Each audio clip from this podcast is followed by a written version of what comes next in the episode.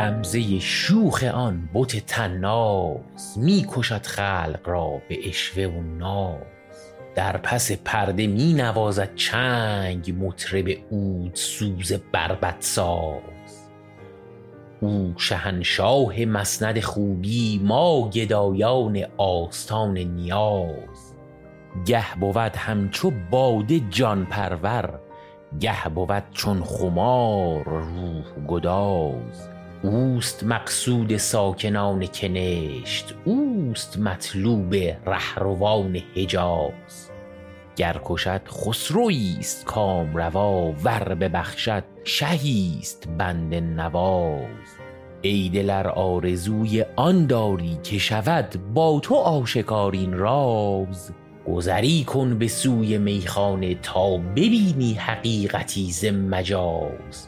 سر به سر صوفیان با معنی، هر یکی برکشیدند آواز. که سراسر جهان و هرچه در اوست، عکس یک پرتویی است از رخ دوست.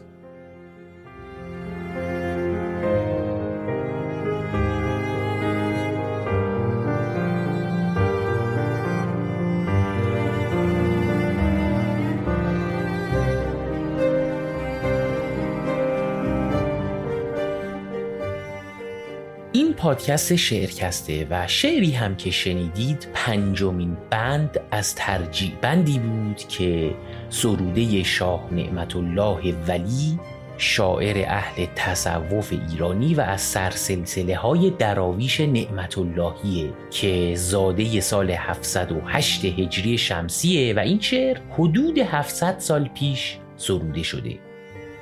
این شعر شعریست کاملا با محتوای وحدت وجود که یک مفهوم خیلی معروف عرفانی و تصوفیه که دستمایه بسیاری از اشعار سروده شده در شعر فارسیه و خیلی شعرای عارف مسلک مثل عراقی، حاتف اصفهانی و شاه نعمت الله ولی ترجیعبندهایی با این موضوع و در وزن شعری فعلاتون مفاعلون فعلون سرودن.